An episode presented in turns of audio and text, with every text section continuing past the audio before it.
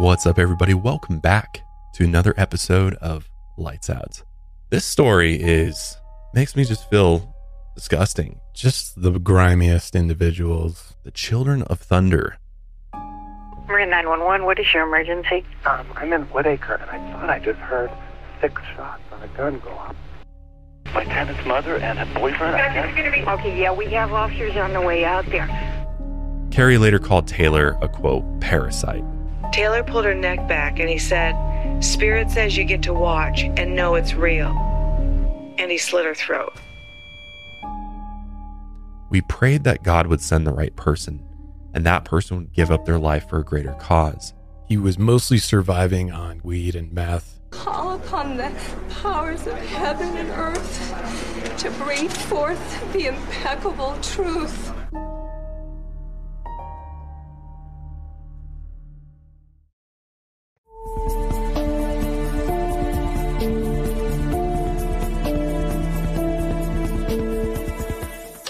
Light out. Everybody. What's up, everybody? Welcome back to another episode of Lights Out. I'm back in the studio with the boys, Austin, Yeah, what up, man? what up, and Daniel. How's it going, everybody?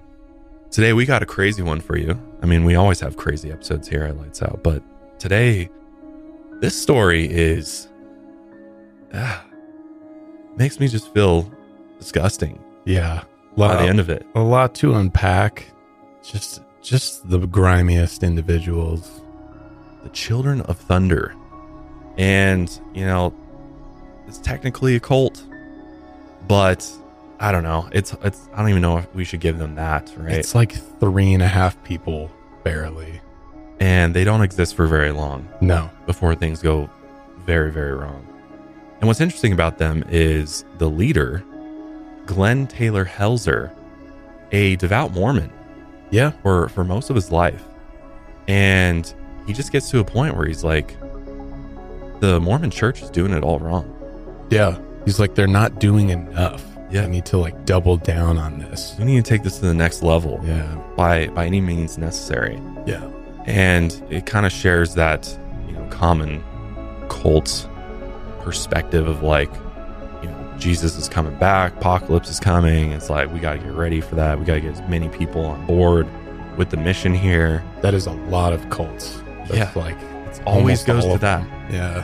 The second coming of Christ, only the most devout people will be saved, and we need to prepare. by any means necessary Yeah.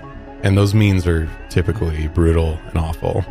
as is the case with this particular story so buckle up for this one this is a wild one and not a very well known one i feel like i feel like a lot of people haven't heard of the children of thunder or the helzer brothers Yeah, this was new to me when you uh you dropped it on the list. I've never heard of it before. So, this episode of the podcast is brought to you by Raycon, Care of, and Rocket Money. Thanks to them for supporting our work here at Lights Out. But let's go ahead and just dive into things here and begin by talking about the early years of the Helzer brothers. So, Mr. Glenn Taylor Helzer was born in Lansing, Michigan on July 26, 1970. He was raised in a middle class family of devout Mormons. His parents were Jerry Helzer, who was an insurance salesman, and his wife Karma, a physical therapist. Glenn usually went by his middle name Taylor, and that's how we'll be referring to him throughout this episode is Taylor. He was the oldest of three. His siblings were Heather and Justin, who was two years younger than him. His family moved around quite a bit growing up, from Michigan to Georgia to Texas, and eventually to Contra Costa County in Northern California. Growing up, Taylor was known for his charisma, as many cult leaders are known for. He had an easy time making friends, everyone in his community liked him, and even the local Mormon bishop thought that Taylor had a bright future ahead of him, which it makes a lot of sense for me for a, you know the Mormon bishop to say that because he's like this guy's going to convert a lot of people. Yeah, he's he's handsome, he's charismatic, he's uh he's busy, keeps himself busy, you know.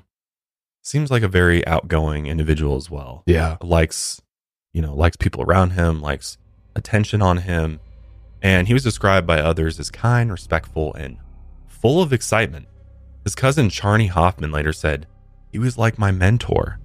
A lot of people wanted to be like him.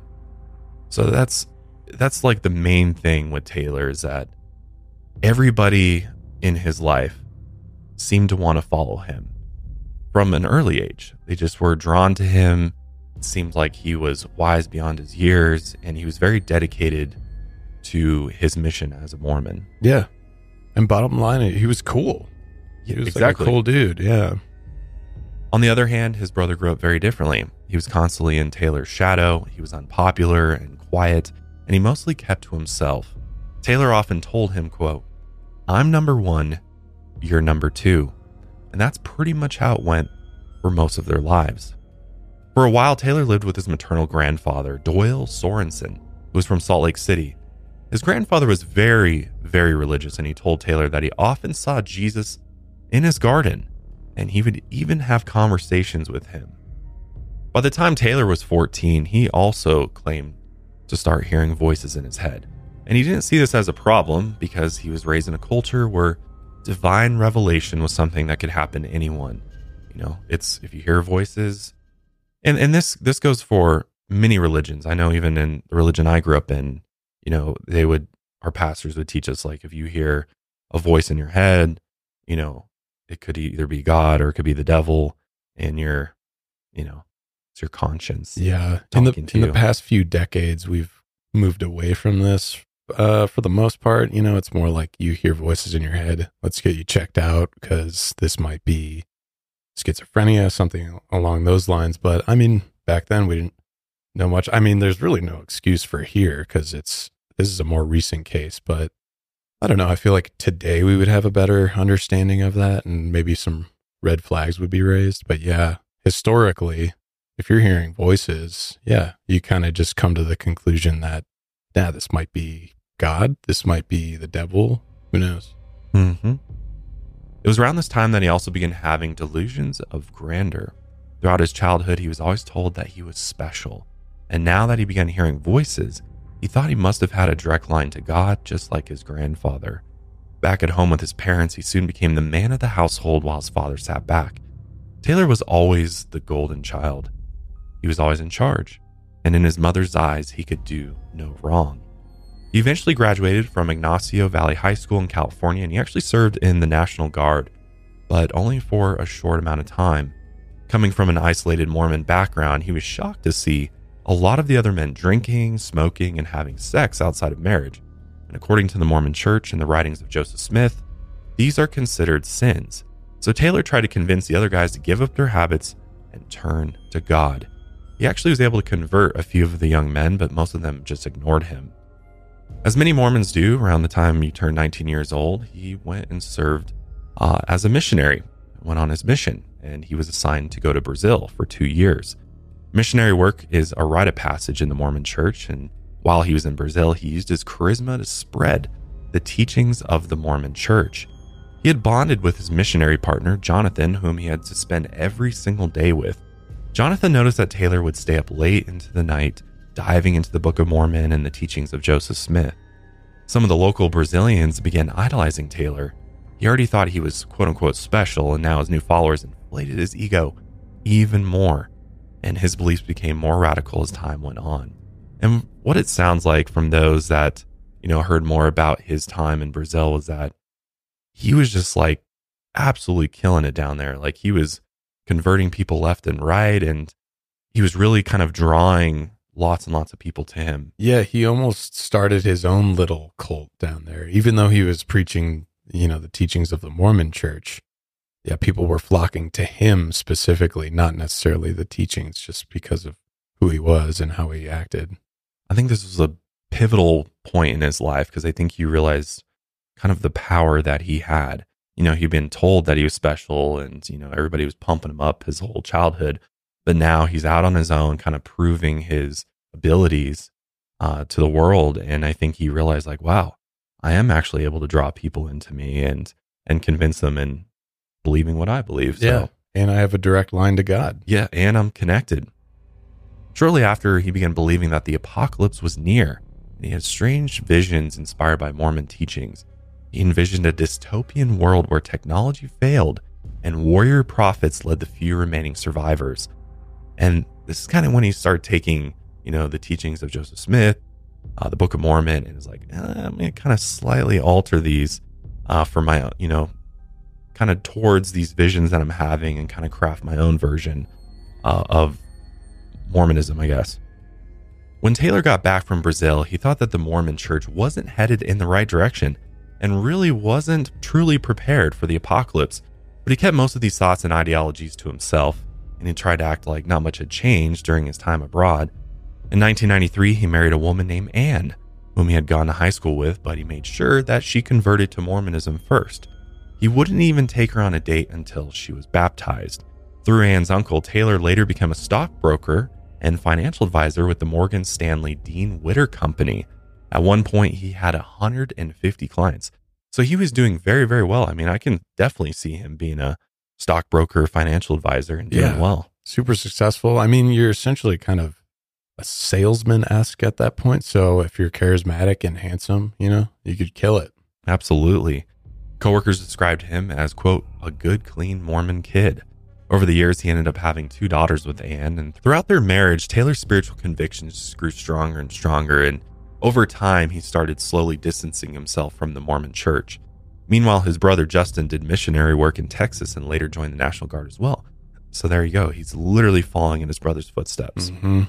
which there's nothing wrong with that. A lot of brothers do that, but I think for him, it was a he was just he felt that this is what he had to do. There was no other option outside of following what his brother wanted. Yeah, because I followed a lot of my brother's stuff because he's five years older than me. So, like getting into drums, that was my brother at first and stuff like that. But at some point, paths diverge. You're Uh, different people at the end of the day. Yeah, and it's like once you start getting your own personality and your own passions and stuff, it's so that's one thing to note definitely here is that I don't think those it, they ever kind of left each other. Justin was always latched on. Right. And it doesn't help that Justin was watching Taylor have all this success too. Right. I think when an older brother is successful and doing maybe the things that you want to do and they're kind of living the life that you want, it's much easier for that younger brother to kind of copy every move, right? Definitely. Because they're like, oh, here's the formula for how I get that.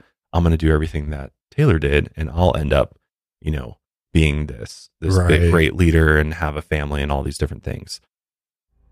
Justin also started studying for an Associate of Arts degree at Diablo Valley College, and he later became a cable installer in Texas. The Helzer brothers stayed in touch throughout the years, and when Justin saw that his older brother was changing, so did he. Justin always struggled with a sense of identity since he was young, and you know, he's just following in his brother's footsteps and not really creating his own path at this point. One of the first things he noticed was that Taylor no longer thought that drinking and smoking were sins. So he was like, all right, well, if Taylor's doing it, then I'll start doing it. Yeah. And this is a big no no uh, when it comes to Mormonism. Definitely not something you want to do. Soon, Taylor started having marital problems and he was going out and drinking a lot more. He grew out his hair and also allegedly began having affairs with women. According to his wife, he became addicted to pornography after years of abstaining from it, and this caused a lot of problems in their marriage. His wife Ann thought that Taylor was also a quote unquote television junkie who had lived a sheltered life, and she also said he wanted to expand his life outside the church. He began feeling the confines of his religion and wanted to try the normal life. By normal life, she meant substance abuse and sex outside of marriage. Which this isn't totally surprising. I mean, when you grow up, I mean, I can kind of relate to that personally from being, you know, kind of sheltered and, you know, following a certain set of rules for a long, long time. And then you leave that, you do have this sense of freedom of like, oh, I'm, you know, if I don't believe that I'm sinning now, then I can know, do whatever I can do want. whatever I want. You definitely start diving into things that you previously were like, I absolutely can't ever do that, whether it's, you know, drinking or porn, I guess, or, you know, whatever it may be. You know, it's like, I, I think we're all, as human beings, we want what we can't have. Right. And so when you, that wall's brought down, you're like, oh, let me just see what this is about. But it can be be dangerous for sure. Oh Because yeah, you can go overboard with it. yeah, it's one of those cases. You've been suppressed your whole life, and then once you the once the cage is open, you, you kind of become a wild animal. So that's kind of the case here, and it's also you know early twenties where a lot of people are experimenting with right, things. right. So it's just is- kind of normal behavior for this, this Yeah. age. But eventually, all this led to Taylor completely abandoning his wife and two children, which just is unbelievable. yeah, They separated in June 1996, and Taylor just went off the rails at this point. He just started going out clubbing, raving. He was abusing marijuana, cocaine, ecstasy on a nightly basis. And he began diving into more self help concepts. So he's still like, it's interesting that he pivots from, you know, this very, you know, kind of strict regimen, this religion, and then he's kind of still looking for guidance in life, right? yeah. Isn't that kind of what happens? I don't know. We both grew up very religious, and there is after you kind of leave that structure, it, you do kind of have a little bit of a void that you want to fill. So you just have to find what what is that? What healthy thing, hopefully healthy thing, can I fill that void with? But I think some people fill it with unhealthy things. Right. Those vices really come in strong. you Yeah. know? And but then at the same time, I don't think the the questions that you had before that you maybe believed were answered, those come back, right? Right. Like yeah. what's the point of this? What happens when you die? Yep. And as a human, you're just like, I need to know the answers to this. So I'm going to keep searching for them. At least that's for me. I'm, I'm- not all people go that way, but for me, I was like, I still want to know if it's not this, then what is it, right? Right. Yeah. And so I really went into like learning about a lot of different religions and spiritual practices. And, you know, I got really, really into Alan Watts, like, was a huge help to me. And really, really kind of learned a lot about myself through a lot of his lectures and uh, listening to to that over the years Nice. and also just like motivational videos on YouTube. Like I would I would go to work and I, I worked in uh, kind of like a call center help desk type environment, and I would just like listen to motivational videos all day long. Like and it'd just be a bunch of different people, whether Tony Robbins to, um, you know, Jim Carrey. I think has a lot of interesting things to say. Yeah. just about different ways of living your life and self empowerment type stuff, and that really really helped me a lot. Nice. Yeah, there's a great podcast I always listen to called Secular Buddhism, and it kind of helps you. It's like it doesn't really matter what your religion is; you can just listen to that and apply apply the concepts of Buddhism to whatever religion that you're already a part of, or just what, wherever you are in your life. Which I love that concept, where it's like no one's trying to convert you into this. No one's trying to dump the doctor doctrines and dogmas and get you all confused and hyped up and and uh, militant about your religion. It's more just like, hey, here's how to apply these concepts to your everyday life. So I appreciate that. Yeah, that's great. I do think there is another possibility here when you do, you know, in Taylor's experience, you know, growing up in as a Mormon and being very devout and going on mission and all these things, when you do kind of stray away from that, I think you can go more the route that we go where it's just like I'm cool with that, just not for me. I want to explore other ideas. But I think there's also a possibility that you can go down a much more extreme path Yeah. from that. You go like the rebellious, violent route. Right. Yeah. The angry route or the controlling route. Yeah. Because Taylor was really angry with the Mormon church. Like, and he ultimately want, wants to bring this down. Yeah. Like, he's like, they're all, you know, all the people at the top, they're all hypocrites. They're not doing things right. You know, they're not taking this as seriously as they should. So I'm going to be the one to, to lead, you know, sort of this new sect of Mormonism into the future that's ultimately going to save, save everybody. Right. Yeah, and that's good to point out because it's not like he he's not just trying to leave the church. In the back of his mind, he's like, "How do I take over the church?" Yes. Yeah. It's a takeover. Yeah. So the Helzer brothers, you know, they're still curious with their spirituality and the meaning of life. So they joined this self-help program called Harmony and they had this impact training that they did. And it was actually introduced to them by their mother, Karma, which is interesting to think about because both their parents are super devout Mormons as well. So they're they kind of have this little side self-help spirituality going on uh, tangential to the to the church. So she ended up encouraging her whole family to check it out. The leaders of this self help program quickly indoctrinated Taylor and Justin into the community. The goal was essentially to raise self awareness. The only important thing was understanding yourself on a deeper level and being true to yourself. And according to this training, there is no right or wrong. And this is Very where- dangerous. Yeah. Yeah. When you get into amoral concepts, philosophies, and stuff, I mean, I know like Anton LaVey was into there is no such thing as right and wrong, everything is amoral. It's, I like it from an objective standpoint, but I do not like it in the minds of dangerous people. Yeah, right. Right. Right. So the members of this self-help group, they were often encouraged to reveal deeply personal information to other members of the group, and the leaders would mock them over personal embarrassments. So if the leaders thought that a woman was overweight, they would make them wear a cow costume and a bell around their neck.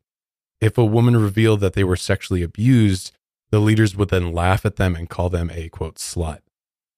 If anyone tried to protest against these really aggressive uh, uh, programs, they would just threaten to kick them out. And I guess these members were just so addicted to this and they thought that it was working so well that even just threatening to kick you out of the group, they were like, please don't, I'll just go along with this. So it's almost were- a cult in its own own right. Exactly. Exactly.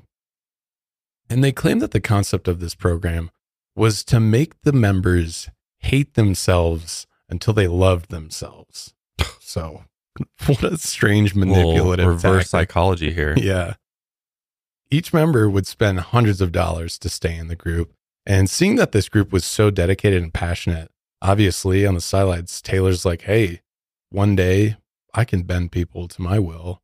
And so this is kind of, you see the seeds being planted here uh, from Brazil to this Harmony Impact training. Kind of puts two and two together. He's like, oh, I'll take what this, you know, Harmony Impact training's doing because it seems to be working really well, and I'll infuse that into my own ideas. Exactly. Yep. As a podcaster, I am a huge stickler for good audio. And over the years, I've had a lot of experience with different audio brands, headphones, earbuds, you name it. I've probably tried every single brand out there on the market. But one brand that I have always raved about and love personally is Raycon. Now, if you haven't tried Raycon wireless earbuds or their headphones or their speakers, they are giving you the quality of audio that you're looking for and that you often find and sometimes you don't find in the more expensive brands out there at a fraction of the cost. One of my favorite products from them is the everyday earbuds from Raycon. I love these earbuds because they have passive noise cancellation. They have 32 hours of battery, which is awesome, especially for traveling or commuting. And they have surround sound feature as well. My favorite thing, though, about these earbuds is the audio quality is really next level for the price point. The bass is amazing, the mids are great. No matter what type of music that you listen to, these just sound absolutely amazing. And, you know, if you're a podcast listener, having a great pair of headphones is essential, especially for our show. What's awesome about Raycon is that they don't outsource the design and development of their earbuds. They're a small but mighty team of design audio engineers cut their teeth at brands like Bose and Peloton. Plus, you can get a pair and a spare and still pay less than you would with some of those other more big name tech brands out there, which is awesome. Raycon knows that in this economy, every purchase needs to be perfect.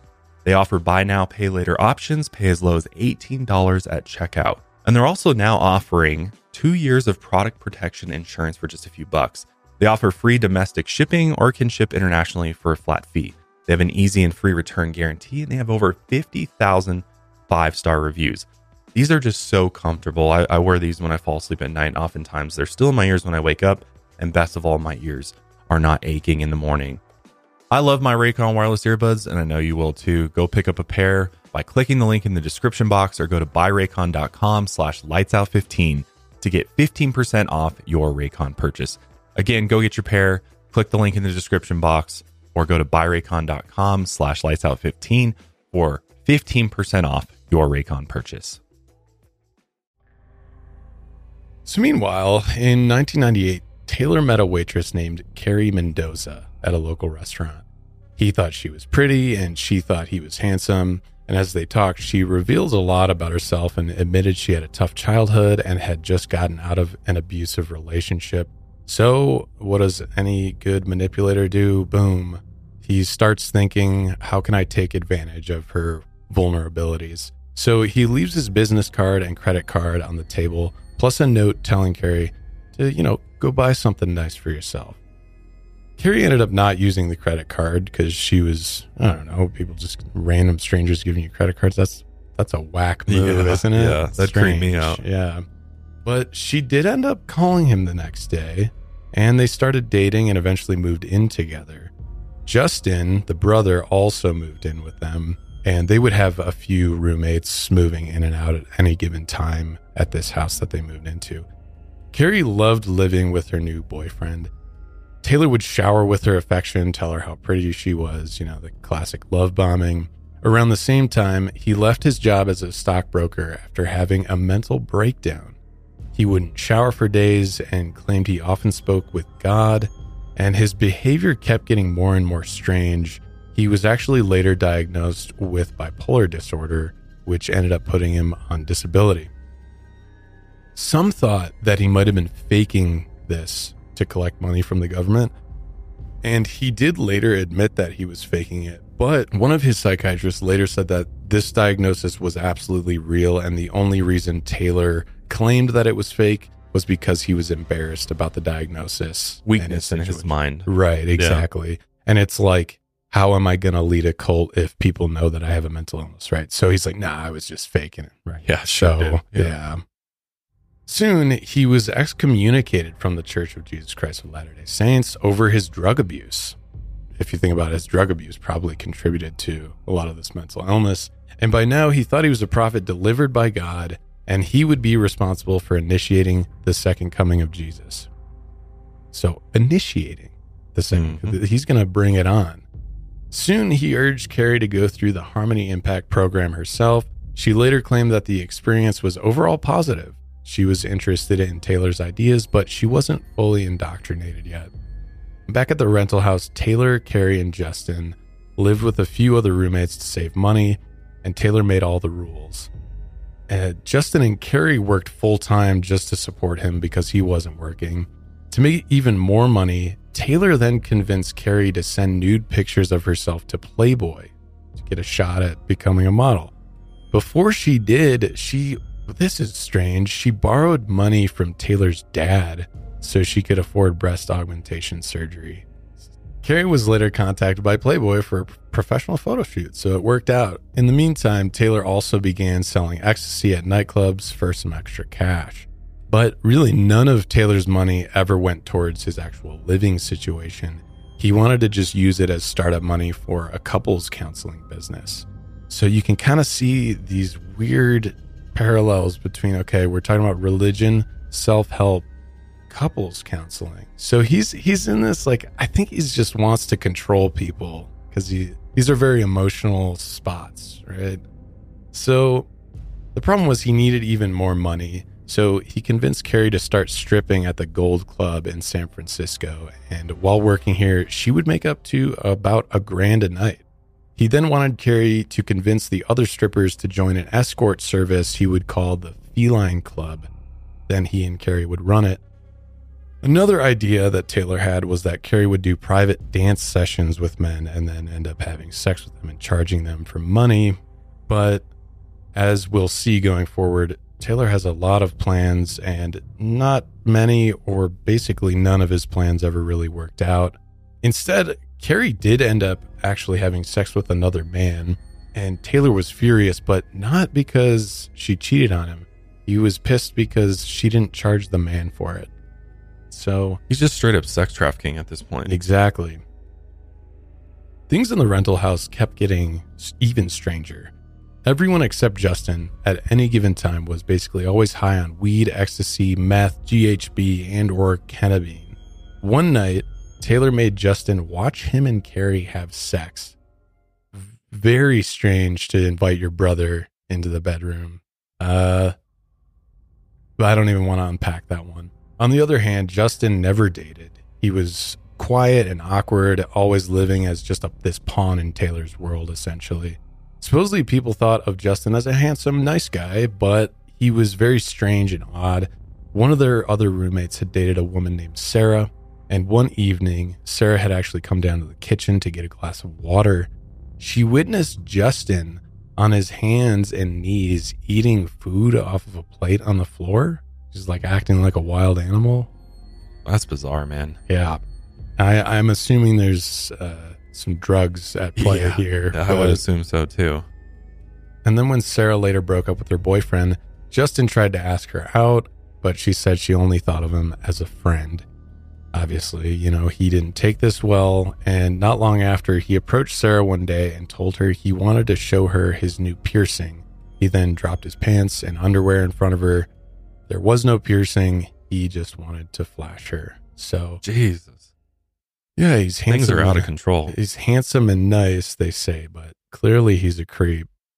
There are, both of them are just absolute creeps. Yeah. Meanwhile, amidst all of the partying and sex trafficking that Taylor's doing, he's also concocting big plans for the organization. And he named it Transform America. The idea was heavily inspired by that self help organization, Harmony Impact Training, which I looked very far and wide to try to find any evidence of this thing. It's been scrubbed. I'm like, it's gone. Yeah, it's very hard to find anything about it. Probably for good reason. Yeah, I would assume so. manipulation self help Mhm. The core structure of his organization was that there was no such thing as right or wrong. The concept of good and evil was a quote primitive belief system. That's no good. His goal was to establish themselves in a small town, and he wanted to add orgies and drugs to it. The town would then give Taylor 1% of their tax revenue because they loved him so much. I mean, you can just see the delusions are just And I'm assuming I don't know. I I I'm totally assuming that he's high, thinking of these stupid Yeah. plans. I can I can definitely see that. So then he'd use that money to establish Transform America in another town, and then he'd just keep on spreading it around.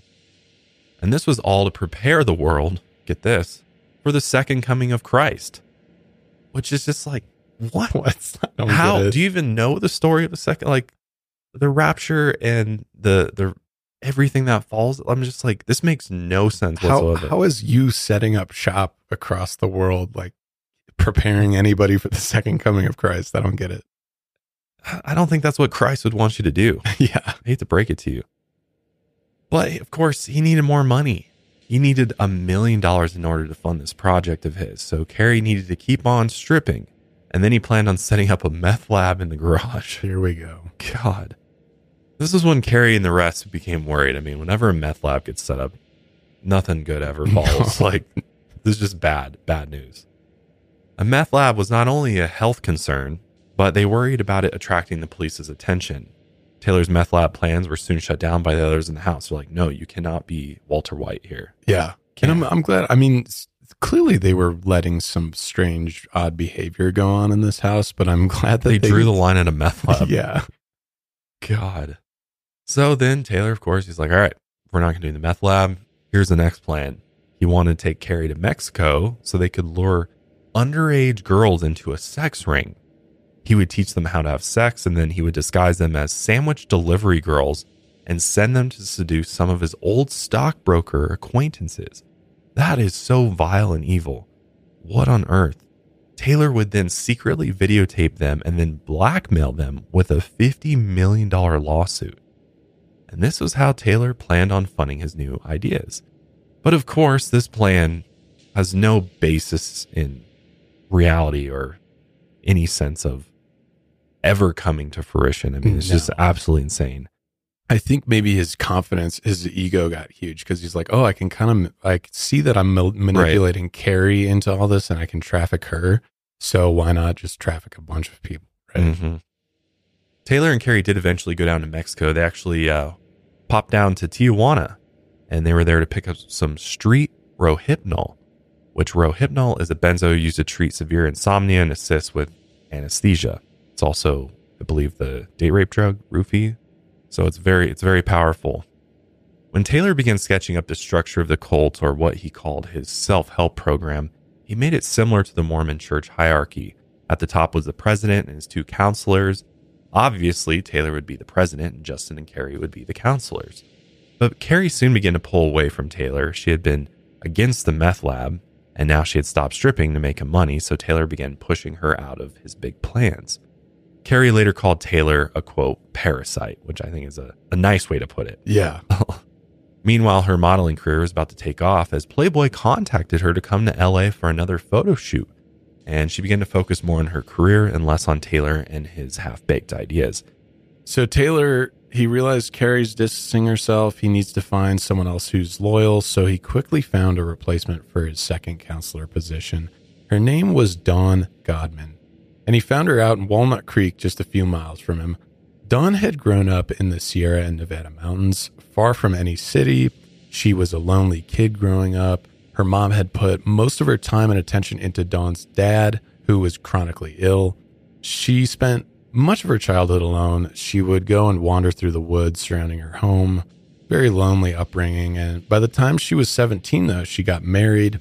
A year later, she ended up giving birth to a son.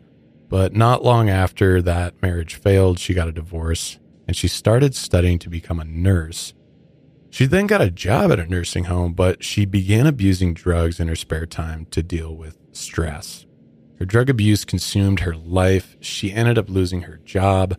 Her ex husband got full custody of their son. She also lost her home and she was even living in her car for a while. One night, she tried to overdose and end her life, and as she was in recovery, she was checked into a mental health facility for three days. And during this recovery, she was given a copy of the Book of Mormon.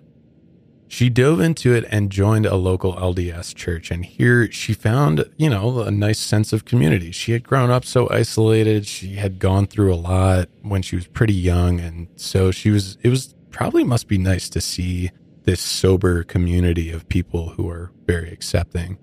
And the people around her seemed to genuinely care about her.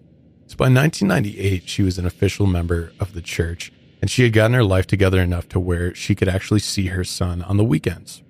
But just as she's getting her life together, she ends up meeting Taylor and Justin Helzer. They met at a singles function organized by the Mormon Church, and the theme was a murder mystery dinner party. I know that the Mormon church, they set up functions here and there just for people to come hang out, social events and whatnot. And obviously, a lot of these in the Mormon church, I know people get married very young. Yes. And it's marriage is a big emphasis in the church, especially at a young age. So, knowing that Taylor and Justin knew this, they're probably going into these functions being like, let me find a vulnerable single person Absolutely. who's like This was targeted. looking- Yeah, they knew what they were doing. Well, and the other interesting thing too that um, was said about Taylor after you know Carrie started like dissing herself and kind of like going off and doing her own thing was that Taylor did not want to kind of like bring other pretty girls, model like girls, into his group because he realized he's like, oh, you know, they can go off and model. They can, you know, they may stray more easily from the group as opposed to finding somebody who's maybe you know, in his eyes, not as pretty or you know, do, you know, doesn't have as much going on in their life. And I really think that's why he went to the singles event and ultimately targeted Dawn. For sure. And obviously, by now, the Helzer brothers stuck out like a sore thumb. They had long hair. They wore all black clothing, which, if you've ever seen a group of Mormons, they, They do don't not wear all like black, yeah. Yeah, not at all. So while the other Mormons were dressed in what Dawn later said, suburban starch shirts and chinos, and that's that's exactly how uh, You got the a lot of literal brothers from hell showing up. yeah, Like, right. God. So Dawn, she kind of takes interest to them. Like, ooh, they're they look unique. They don't look like all the other guys. Let me So- shoot my shot here. Yeah. So she goes and introduces herself to the Helzer brothers. And Taylor used his charm to quickly become friends with her, as he always did with everyone who he came across. They talked about philosophy and, quote, living one's life in alignment with God. I guarantee you he made sure to drop that line to me. It's like, oh, I know this is a Mormon event, so I'm going to sell this like religion thing that I'm also in, still in line Yeah. with, even though he's totally Absolutely not. Yeah. And not long after that, Taylor eventually wore her down. He used her vulnerabilities against her like he always did, and he sold her on this idea of transform America. She eventually believed that Taylor Helzer and Jesus Christ were actually brothers. I don't know how you would think that, but that is supposedly she was convinced that maybe spiritual brothers. Yeah, I'm as like far as biological brothers, that makes zero sense. But Taylor would be alive for thousands of years. Yeah, I guess. Maybe he convinced her of that, but yeah, if he's some form of deity or something, I don't know. In early 2000, Taylor made Dawn also go through Harmony Impact training. Then he officially invited her to be the second counselor for his program. Taylor, Justin, and Dawn ended up setting up these secret private meetings in the rental house, and they aggressively started to exclude Carrie. It wasn't long before Carrie eventually just said, Hey, I'm out. She packed her bags, headed to Southern California. She took on the stage name Kerissa Fare and later became September's Playboy Playmate of the Month. You know what? Good for her. Imagine if she had stayed. Yeah, and got wrapped up into what a mess they're about to get into. I'm glad she got out of there. Meanwhile, Taylor indoctrinated Dawn into his radical ideologies. He got her to believe that anything and everything was acceptable as long as it served the goal of creating an earthly paradise, which we'll see the contradictions of this statement a bit later. Transform America was basically all that mattered now. In the new year, Taylor began convincing Dawn to dress in see through mesh tops. He convinced her that his own sexual pleasure was a way to achieve paradise on earth. Justin had New Year's resolutions for himself too. In his journal, he planned on becoming a quote, a driver, a sexual lover, and a druid. oh my God. What the fuck? I mean, I get the druid comes from Dungeons and Dragons. Yes, it's a know, class. Yep. you know, role playing game. But is I, I didn't understand. Is he talking about he wants to be a druid in D and D? Are they playing D and D? Do they have a They played as kids, so maybe they're still playing D&D. That's crazy. I mean, they have like the same campaign they've been running for like 15 years or something. I But mean, ah, strange. Also, what a weird goal of I want to become a driver. yeah, a driver, a sexual lover, and a druid. Okay. He's kind of living in fantasy world at this point. Yeah. So one day, Taylor saw that Dawn was completely loyal to his cause, and he told her they should go for a drive. While in the car, Taylor told her that he had recently heard the voice of the spirits in his head. They told him it was finally time to reveal the big plan to her. He drove her over to the LDS temple in Oakland. He said they were on a sacred mission, and he believed that if they were on LDS property, the angels would protect them. He didn't want Satan listening in to their conversation. He told her everything there was to know about his plans for Transform America, and he told her that he was a prophet sent by God. The end of the world was approaching fast and they needed to act now. He explained that they would possibly need to kidnap people and kill them in order for this plan to work. There were sacrifices that had to be made in order to prepare for the second coming. By that point, Dawn was fully committed to Taylor. He asked her if she'd be willing to kill in God's name, and she told him she'd, quote, consider it a blessing. She later said, Taylor made you feel like you were the most important person in the world. The manipulation coming from Taylor Oh yeah. is on a whole nother level. now. That's You know, deep. here's this, you know, wise, good looking man that is totally interested in Dawn, who's never had any sort of relationship like this before. And so she's just kind of, I think she's really kind of fallen head over heels in love with this guy and Yeah. just loves the attention that he's giving her. And he's just taking advantage of her. And I bet he's playing into the knowing that he's going to this Mormon singles event, right? Uh, you know, he's playing into this like, hey, I used to be like you. I was a devout Mormon, but let me bring you in on this even more cooler, deeper. More uh, important mission. here. Yeah. They're all lame over there. They're not doing the real work out yeah. here. It's half assed over there, but Yeah. I'm doing the real work. Yeah. and you get to spend all your time with me, you know? And like, Right. for her, that's just like, ah, this is amazing. you know? Yeah. It's like kind of what I've always dreamed of in, in a way, you know? Exactly. And he's just, yeah, mind controlling her at this point. At this point, Taylor had convinced Dawn and Justin that violence was acceptable. Again, there's no right or wrong. And it was very necessary in order to achieve their goals. But first, Taylor needed a new place to build, transform America. So he sent Justin down to Concord, California, where he found a three bedroom rental house on Saddlewood Court. It was a quiet neighborhood where everyone kept to themselves. The landlord told Justin that he would be the only one allowed to live there, and he agreed. When the landlord asked why he wanted three bedrooms, Justin said he would use one as a gym and the other for meditation. But of course, he was lying as Taylor and Dawn moved right in after signing the lease. Around the same time, Taylor thought it was a good idea if they started using secret code names for whatever reason. Taylor's code name would be Jordan, Justin would be Jason, and Dawn would be Sky.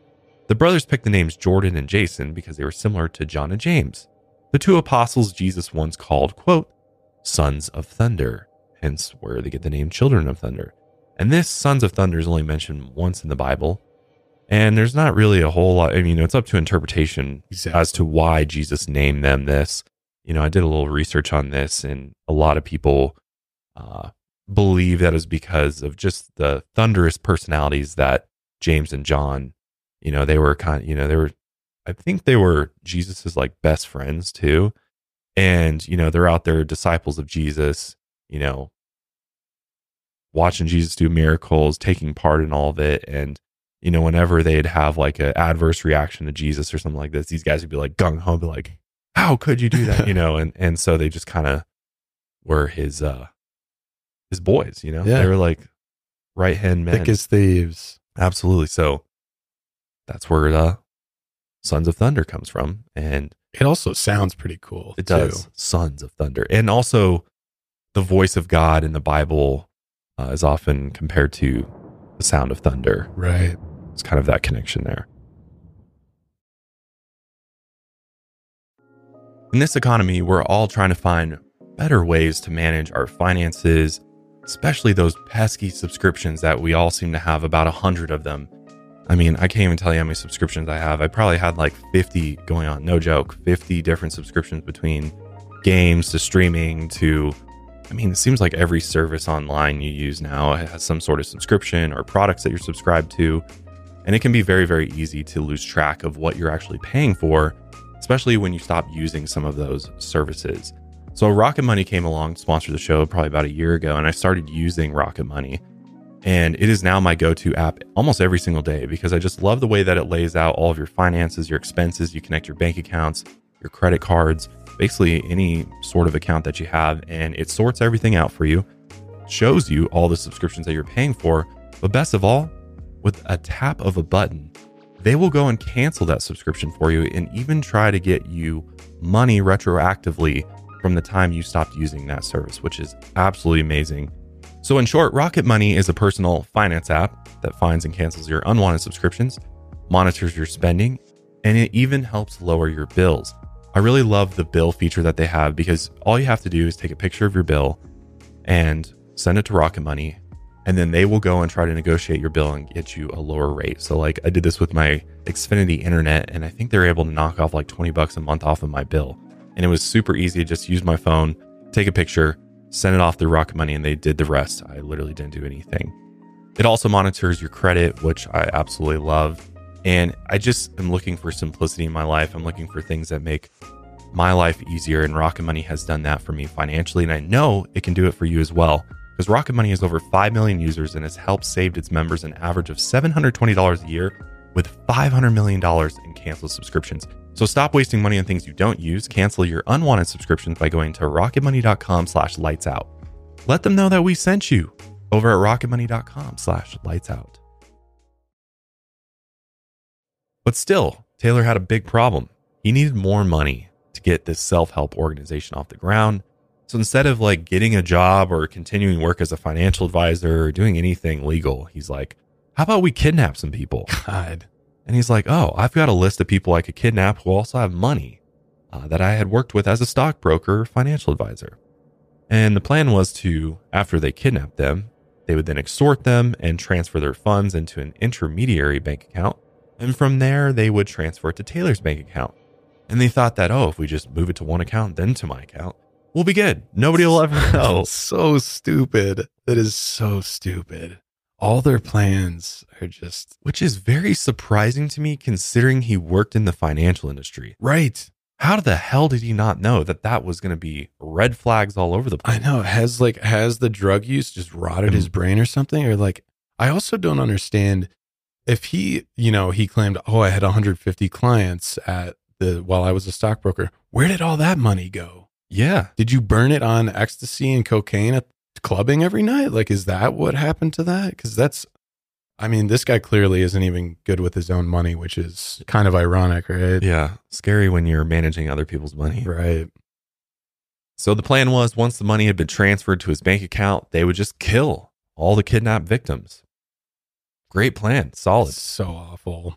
They'd also kill the person who opened the intermediary account, because that's not going to raise any red flags either. But the first problem they ran into was finding someone who had opened the account in their own name and then trust the Children of Thunder enough to give Taylor all the money in the end. Like, how do you even go about doing this? Right. Because they could just deposit the money and then be like, peace out. It's mine now. Right. So they're like, I mean, obviously, Taylor's getting his gears going for he's like, okay, got to find somebody else now. Got to turn on the charm again. Got to Yep. lure someone else and become loyal. Which is an easy task for him. yeah. you know, so he believes. So he, what he does is he goes to a club. You know, he's selling drugs to probably just get by, and so he starts selling some ecstasy one night at the club, and he runs into a young woman named Selena Bishop. Selena's father was a famous blues guitarist, Elvin Bishop. He actually wrote his hit song, quote, fooled around and fell in love after meeting Selena's mother, Jennifer Villarin, who went by Jenny. A few years later, Jenny gave birth to Selena in 1977, and by 1980, Jenny and Elvin separated. Selena mostly lived with her mom and they moved around a lot, but she still kept in contact with her father. When Selena was in school, they mostly lived in Marin County, just north of the Golden Gate Bridge. To make ends meet, Jenny worked as a housekeeper, a nanny, and also ran her own jewelry business on the side. This is how she met a man named Jim Gamble, and they started a relationship. When Selena was a teenager, she worked as a waitress at the Two Birds Cafe. In her teen years, she grew an interest in partying and going to raves, and this is how she ends up at the club that night uh, in April 2000. She went to an underground nightclub and went searching for some ecstasy, and who did she run into? Mr. Taylor Helzer. But of course, he's not going by Taylor, he's going by the name Jordan. And Taylor turned on his charm as always. You know, again, he's six foot five, he's got long dark hair, a nice smile, and he knew how to use his looks and charisma. And Selena fell right into his trap. You know, after this encounter they had, you know, they started going out on expensive dates. But he would never tell her where he got the money from. Selena assumed it was from dealing drugs, and Taylor ended up love bombing Selena as well. And soon enough, she was obsessed with him. But the relationship would only go so far. Taylor never wanted to meet any of Selena's friends or family. Even when she tried to send them a picture, he refused. He said he was connected to a drug ring with dangerous people, so he had to keep his identity a secret. Taylor then convinced Selena to find a new place to live where she could live alone, and she did this without questioning him whatsoever. She ended up finding a first floor of a duplex to live in in Woodacre, California, which is about an hour outside of Concord, California. And then she just worked at the Two Bird Cafe, which was just down the road in San Geronimo. One day, Selena's mom, Jenny, barged into her daughter's new place because she knew Taylor was there. She made the excuse she needed to borrow a blouse, but she really just wanted to meet her daughter's mysterious new boyfriend. She thought he was quote unquote cute and a real nice kid, but now she had seen his face. Taylor had been trying to avoid any other witnesses, but now Jenny had seen him, so he knew his plan had to move even faster now. He quickly convinced Selena to open up a bank account. The plan was for her to have an intermediary account and then he would murder her after he got the money into his own account. It's just so evil to think about this. Yeah. Like he does not care about Selena whatsoever. She's just No. a pawn in his game. Yet Selena thinks they like actually have a real relationship together. Until then, he kept treating her like she was the most important person in his life. He kept taking her out on dates. And one night he took her out to a reggae show with Dawn and Justin. And this was their first time meeting her. Dawn later said, quote, We prayed that God would send the right person, and that person would give up their life for a greater cause. Selena had no idea what they were planning behind her back. From her perspective, she was dating a man she really liked, and she finally had her own place to live in, and she had opened up her first bank account. Taylor later told her that he was soon going to inherit about $125,000 from a great uncle who had recently passed. To convince Selena that she had to use her bank account, he said he needed to hide it from his ex wife. It would only be in her account for a little bit, but he promised to pay her a $25,000 fee for helping him. He also promised he would take the relationship to the next level and actually move in with her. And she just continued to fall for all of his lies. As the Children of Thunder prepared for these kidnappings, Taylor ordered Justin to go buy a handgun in May of 2000. The sporting goods clerk would remember Justin specifically that day because he told the clerk that the Beretta 9mm he purchased was the exact same one he had used in the military. And we'll see this kind of time and again. They're trying to be discreet about all these things, but it's like, okay, now Selena's mom has seen a tear, Your fate. right? Yeah. And now you're talking up the sporting goods clerk. So they're just going to remember you. If you wanted to be discreet about it, you would go in, say nothing, buy the weapon, and leave. But no. So now we got, we're building witnesses here, right?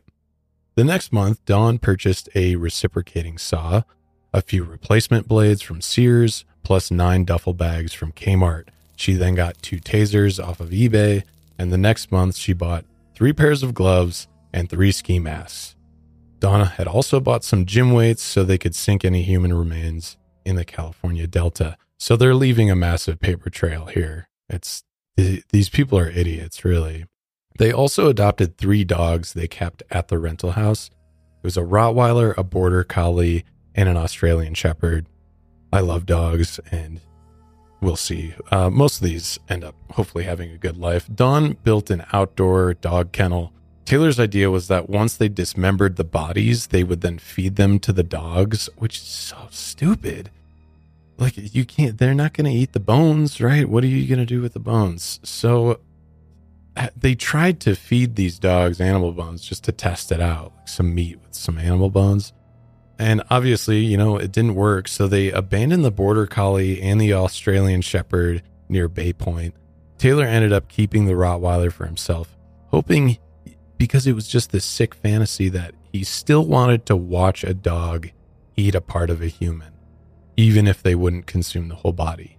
He was still just morbidly Demented. curious. Yeah, so weird. By now, Taylor was so deluded that basically, if any idea crossed his mind and it pleased him, it must have come directly from God. Each day, the group would hold a prayer session with the three of them Taylor would bring up his next big idea, and Justin and Dawn would just go along with it. He wrote up his 12 principles of magic on a scrap of paper and made Justin and Dawn memorize each of them. So for example, one of them said, quote, "I am already perfect and therefore can do nothing wrong." And another one said, quote, "I gain control by losing control." Makes a ton of sense. what? I, these people are just in so deep, you can tell here, and it's like they're not even questioning him too. It's full on brainwashed. Yeah, he's Yeah. programming him for sure. They believed he was truly a holy prophet sent by God, and they just obeyed all of his orders blindly.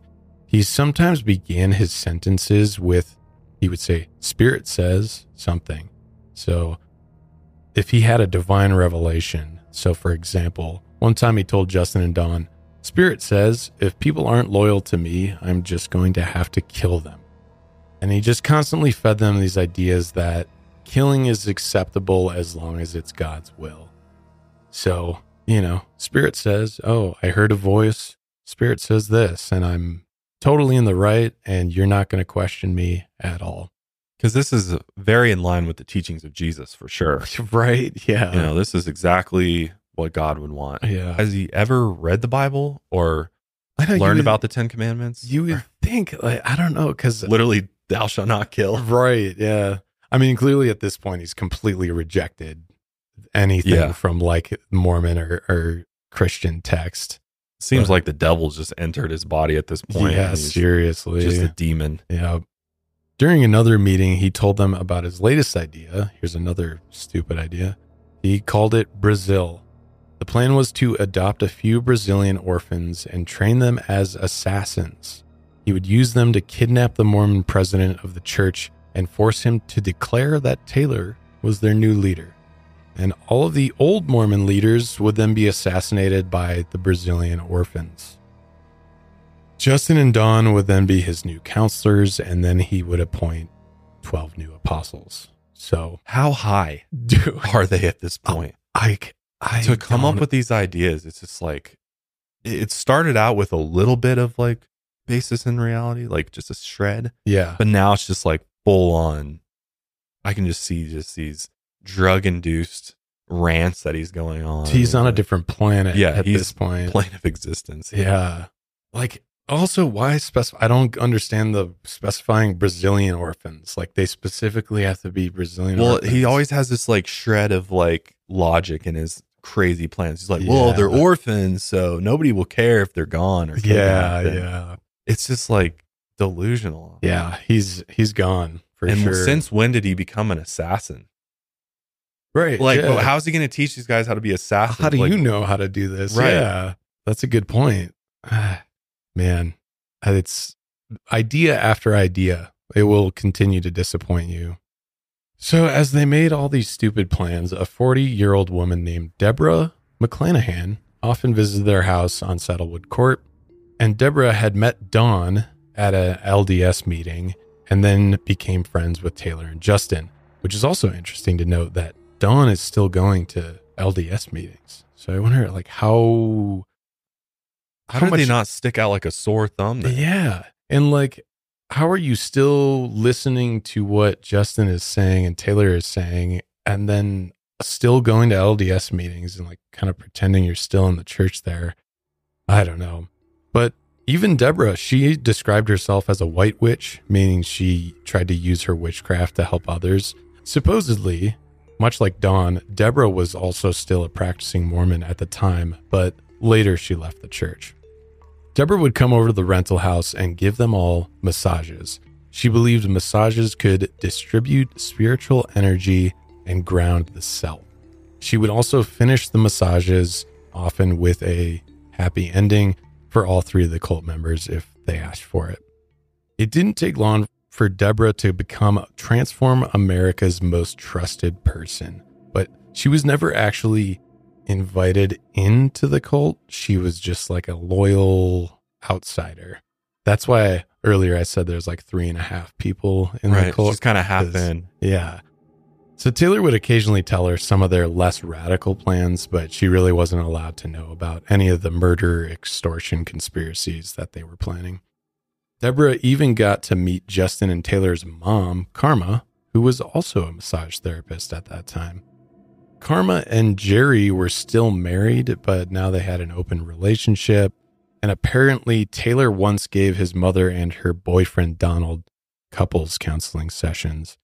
Dear God. Yeah, so we're in. This is completely a complete dysfunctional mess Yeah, at this point. The whole family is just yeah. Imagine being like, "Hey, let's open up our relationship." Okay, cool. And then now I have this boyfriend, and instead of just finding someone else, I'm gonna go to couples counseling with my boyfriend as I'm married to my husband, and I'm gonna go to the counseling session with my son. what? this is What? so wacky, man. Yeah, bizarre family, bizarre family. So, as for Taylor's little sister, Heather, she was currently taking college courses in Alaska, far away from her family. So, maybe, She's like, I'm getting the hell Yeah. away from this. maybe she was the only, like, quote unquote, normal one in the family. And she saw how wackadoo they were. And she's like, I'm getting the hell out of here. I'm going to Alaska. Going as far away as I possibly can. Yeah. So Deborah got to know the Helzer family a little bit over that time, and she later pitched Taylor this idea to raise money for Transform America. Now, she didn't really know the whole idea, but she knew that Taylor needed to raise some money. So she offered to act in pornographic films for him, and her price was $2,000 per video. So if you remember Justin's New Year New Year's resolution, right? Well, Yep. it was uh, become a sexual lover. Right. So he saw this as an opportunity. He offered, "Hey, it's like I'll be in. I'll film it, I'll be a part of this." I might try to jump in, but Yeah. like But Taylor declined their offer. He even, which this is strange, he even scolded Deborah and asked if that's quote what she wanted to be known for, which is pretty rich coming from a guy who was trafficking people. literally, right? yeah. He then made her a counter offer. If she wanted to help, she could keep a locked safe at her place for the Children of Thunder to use. He offered to buy her a new washing machine in exchange for the help, and she agreed. And then Taylor began storing all of his drugs at Deborah's place instead of their house. Meanwhile, The others noticed that Taylor was on edge more than usual and he was using more meth. He was stressed out because their plans were about to be put into action. And then he kept making these last minute revisions. So, one of these revisions was that their new targets would be elderly people so they couldn't fight back. They would target them in quiet neighborhoods, preferably near highways, so they could easily get away. And he found his targets through his old job as a stockbroker. The plan was to use Rohypnol to subdue the victims, force them to sign the checks, and then increase that dosage until they died. If the Rohypnol wasn't enough, they planned on bringing the handgun, tasers, handcuffs, leg irons, and a blowtorch. Once they got them to sign the checks, they would deposit the money into Selena Bishop's account and then over to Taylor's account. And Taylor promised he would take Selena on a really nice vacation out to Yosemite when all this was over. And obviously, unknown to her, this was actually where he planned on killing her. Taylor's first target was a man named Bob White. He used to be the richest client that Taylor had back when he worked as a stockbroker, plus, Bob lived alone. So, on the morning of July 30th, 2000, the three members of Transform America woke up, had a quick prayer session, and then in the afternoon, Dawn headed over to Deborah's place. She handed her $100 and asked if she would go to the movies that night and buy four tickets to see X Men. Then they headed to Denny's and ordered four meals. She told her to keep all the receipts so that they had a solid alibi. As far as Deborah knew, they needed the alibi for a drug operation they were doing. She had no idea what they actually had planned. Taylor then told Dawn to get a bottle of wine and cigars, and the plan was to pretend Taylor was still a stockbroker and then knock on Bob's door and tell him that Taylor had just made another one of his neighbors super rich, so they just stopped by to celebrate. When they finally ended up going over to Bob's house, they knocked on the door, but no one answered. They didn't check to see if he was in town. As it turned out, he was actually in San Antonio, Texas, thank God, and he wouldn't be home for a while. So they ended up canceling the plan. Taylor then quickly moved on to their next victims 85 year old Ivan and 78 year old Annette Steinman. The couple had met during World War II while Ivan served in the Coast Guard in California. They soon got married in 1945 and had been together ever since. So just the storybook, you know, romance here, Yeah. whole life together. Their daughter Judy described them as each half of a whole, which is just, ah, it's heartbreaking what happens next. But after retiring, they had plenty of wealth and bought some timeshares in Hawaii and Lake Tahoe. A few years back, Taylor had worked for them as their financial advisor, and since they had a history, Taylor decided to reconnect with his old clients. They even planned a whitewater rafting trip together. The Steinman's other daughter, Nancy, later recalled how patient Taylor was with her father. The Steinman family had no idea what Taylor and the children of Thunder had been planning. On Sunday, July 30th, Ivan and Annette went out on a lunch date with friends for a few hours. When they got home, they planned on relaxing for the rest of the day. But that quickly changed at around 8 p.m. that night. Taylor, Justin, and Dawn drove over to their house in a pickup truck. Dawn parked up the street out of eyesight, and Taylor and Justin walked towards the Steinman's house. They wore black suits and carried briefcases with their weapons, handcuffs, and leg irons hidden inside. To a passing motorist, they almost looked like missionaries going door to door, but they had long hair and they were smoking cigarettes. The Steinman's neighbor across the street watched the men approach. He also thought they were missionaries, so, you know, he didn't want to be seen by them, so he backed away from the window. When Justin and Taylor got to the Steinman's front door, they rang the doorbell. Their daughter Nancy called them sometime after Taylor and Justin went inside the house. Her mother was short and didn't sound like she normally did. She told Nancy they had a company over and couldn't talk right now. She then hung up the phone. Outside, another neighbor named Risa had gone out on her porch to smoke, and she noticed a woman chain smoking cigarettes nervously in her pickup truck. This woman was Dawn. When one of Risa's friends showed up, they considered taking a picture of the truck or even calling the police because it did seem suspicious. Moments later, a white van came rolling down the street. It was the Steinman's van that Taylor and Justin had just stolen. They pulled up next to Dawn's pickup truck. From the front yard, Risa and her friend could only hear part of the conversation. But this is what they heard. Dawn asked, Did you get it? They couldn't hear the response. Then Dawn said, I'm right behind you. And the van took off down the street. Unknown to Risa, the Steinmans had been bound and gagged in the back of the white van. Supposedly, Dawn then got out of the truck and approached Risa in her yard. She explained that her friends were just buying weed from a few houses down and she was their quote unquote backup. Then she took off in the truck. Back at the rental house on Saddlewood Court, Taylor and Justin hauled Ivan and Annette into the house without anyone seeing. They then handcuffed them and forced them on the couch in the living room. Justin picked up the Beretta 9mm, aimed it at them, and sat on a chair across the living room. Taylor explained to them that he desperately needed money to flee the country. Once they signed the checks, he promised that he would leave them handcuffed to one of the beds, and a few days later, he would call the police to come rescue them. Taylor then put a mattress in the living room and told the Steinmans to go to sleep. Justin stayed up all night armed with a handgun to make sure they wouldn't escape. In the morning, they agreed to sign the checks. One was for $33,000 and the other was $67,000. Meanwhile, Dawn went and got coffee for everyone, and when she got back, Ivan was even polite enough to thank his captor for the drink. Taylor then decided he would still dose the Steinmans with six tablets of Rohypnol. The whole point was that the drugs would subdue them and make them more compliant, but they had already agreed to sign the checks. Taylor just wanted to see what the drug would do to them at that point. It ended up making them extremely drowsy. Taylor then tried to blow meth up Annette's nose to try and wake her up, obviously this didn't work very well. So it's kind of unclear, as is a lot of the details of this case, because a lot of different sources out there say kind of different things, different versions of events here. But the sources that we were looking at said that Dawn actually forged the signatures on the checks, but I also saw that they were able to get Ivan or Annette to sign these checks before they got too doped up on drugs. So now that Taylor had those signed checks, he no longer needed the Steinmans, so he dragged them both into the bathroom, and they were both barely conscious at this point. Then Taylor stripped down to his underwear and ordered Justin and Dawn to do the same. He claimed it was so that they wouldn't get any evidence on their clothes. He then put sheets of plastic beneath the Steinmans. Then Taylor and Justin both tried strangling them with their bare hands. A moment later, they noticed the Steinmans were still breathing, so Taylor and Justin just began bashing Ivan's head into the tile floor. Ivan most likely died not from his head being bashed in, but from the heart attack he suffered as a result of the attack. Annette was still alive at this point um, after being bashed around, so Taylor took out a knife and stabbed Annette twice in the chest, and then he ultimately slit her throat.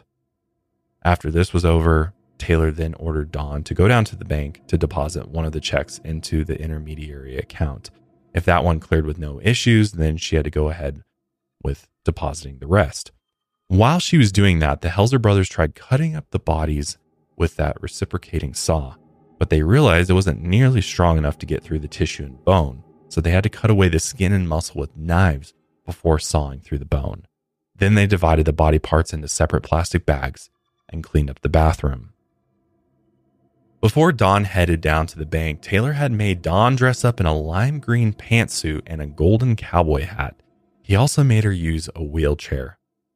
This is another moment of hey, Pure stupidity. Yeah, let's make sure everyone remembers us. Right. His idea was that the more ridiculous she looked, the harder it'd be for the witnesses to identify her, which, again, his logic is completely flawed. Of course, this backfired. And I think, too, he thought, you know, if we send in somebody that looks mobility challenged, you know, being in the wheelchair, that they're more apt to believe this woman's story or like who's to like give somebody in a wheelchair a hard time, Grief, right? Yeah, So that was kind of his reasoning for the wheelchair because the wheelchair is very random. It's like, okay, why? yeah. But, you know, as somebody who's worked as a bank teller myself, one of the first things they teach you when you become a bank teller is look out and report suspicious activity. And you can only, I can only imagine Dawn rolling in in the wheelchair with the cowboy hat on, lime green pantsuit, and then wanting to deposit this check from the Steinmans into somebody else completely unrelated to her, Selena Bishop's bank account. Yeah, because they couldn't, for whatever reason, they couldn't get Selena to come and do it. They just got Dawn to come and do it instead. I wonder if Selena maybe backed out or something like that. So that right there as a bank teller or a bank manager is a huge red flag. Yeah. I mean, anytime a check came in that was, you know, 10,000 or more, you definitely have to ask more questions. And, you know, especially if the names don't match up, like you're depositing this into somebody else's account, like this is very weird. Right. Yeah. And luckily, uh, the bank manager sniffed this out right away. I mean, it was very obvious that something weird was going on. So the reasoning Dawn gave you know, the bank was that she needed to deposit the checks because the Steinman's granddaughter, Selena Bishop, needed open heart surgery in San Diego, but she didn't have health insurance. So the Steinmans were going to cover the bill. And that's when she handed over those two checks worth $100,000. And Dawn just claimed, you know, they're like, well, why are you doing this? Why isn't the Steinmans coming and depositing this check? This is a lot of money to just give a friend. Yeah. They didn't think this through at all. So the bank's manager, Vicky Sexton, she was not buying it whatsoever. And she called the phone number on the checks, which is actually what they do. They're supposed to do this and verify that they actually wrote these checks. And when she called the Simons, she got Ivan's answering machine. Dawn then told Vicky that the Simons just moved, but she had their new contact info. So Vicky called that number and it took her to another answering machine. The voice claimed to be Ivan, but it was just Taylor doing a bad impression of an old man. Vicky then hung up and told Dawn that she would need the Steinman's social security numbers to move ahead with the transaction. Dawn said she would go and get them. Then she left the bank. Vicky immediately put a hold on the checks. She'd be the only one who could clear them, so the money never went through. Because obviously she's going to verify this. She's like, "This is There's no sniff- way. This is fraudulent. Like, Right. What's going on here?" And a lot of banks have like, you know, they they can call the other banks and talk to the actual, you know, banker that works with the Steinmans and be like, "Hey, they did this. You know, does this sound right to you?" Yeah, like, So they're putting the pieces together. They're like, something's very weird about this. On August 2nd, Taylor took Selena out on one last date. They went to a bar in Berkeley and had a nice time, like everything was normal. Then he told her that they were going to Yosemite for a nice vacation the next day. That evening, they went back to the house in Saddlewood Court to quote unquote get ready for their vacation. A neighbor saw Selena going into the house, and sadly, this was the last time she was seen alive. That evening, Selena and the three children of Thunder were hanging out. Everyone was smoking weed except for Justin. Then Taylor secretly dosed Selena's wine with Rohypnol, but he didn't make sure it was dissolved enough. So when he handed her the glass, there was still powder floating on the top of her wine. So he went and got her a new one. This time he made sure that it fully dissolved into the drink. Then he led her into the living room where he offered her a massage. She laid face down on a massage table, and Taylor got actually on top of her, straddling her. And that's when Justin came over with a hammer and swung down on her head. It wasn't hard enough to kill her, although it did crack her skull, but it was enough to knock her out.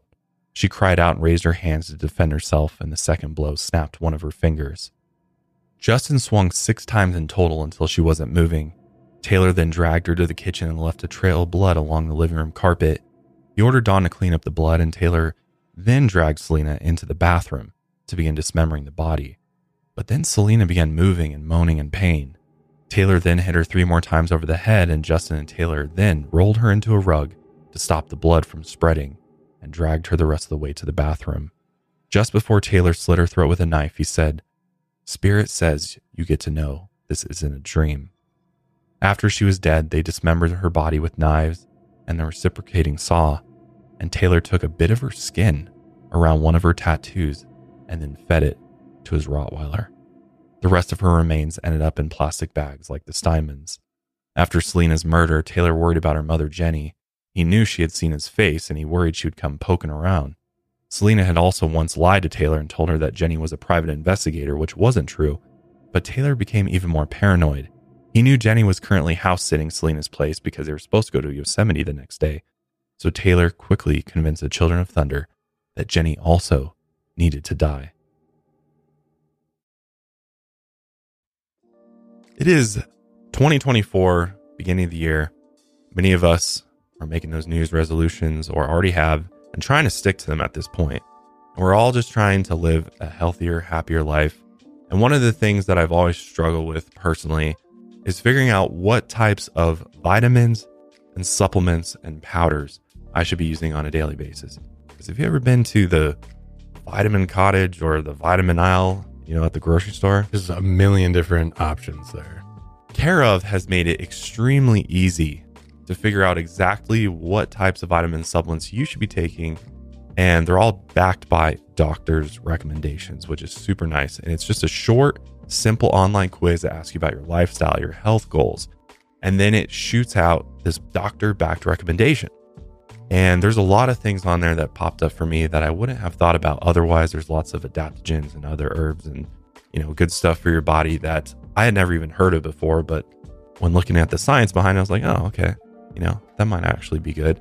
One that I'm a big fan of now is ashwagandha. I mean, it's great across the board for sexual wellness for sure. I, I swear by that. Like, anybody having sexual wellness, you know, complaints out there, ashwagandha every day. The cool thing about Care of that I like is that they take all of your vitamin supplements and they dose it out for you in these little compostable uh, packets, which are really convenient. So they send you your box, got your name on it. It's real, real cute. Put it up on your nightstand or whatever. Each packet has like a little saying on it that kind of makes you smile. It's like a Dr. Seuss quote or something like that. exactly, Yeah. exactly. So you just pull a packet, tear it open, and then there's your your daily dose of all your vitamins. I really like it for traveling. I think it makes it really easy. You know, just how many days you're going. Grab you know five, six packets with you, and then you're set. You don't have to like sort out a pill organizer and do it all manually. So it's really a great convenience, and all the supplements are are top notch as well.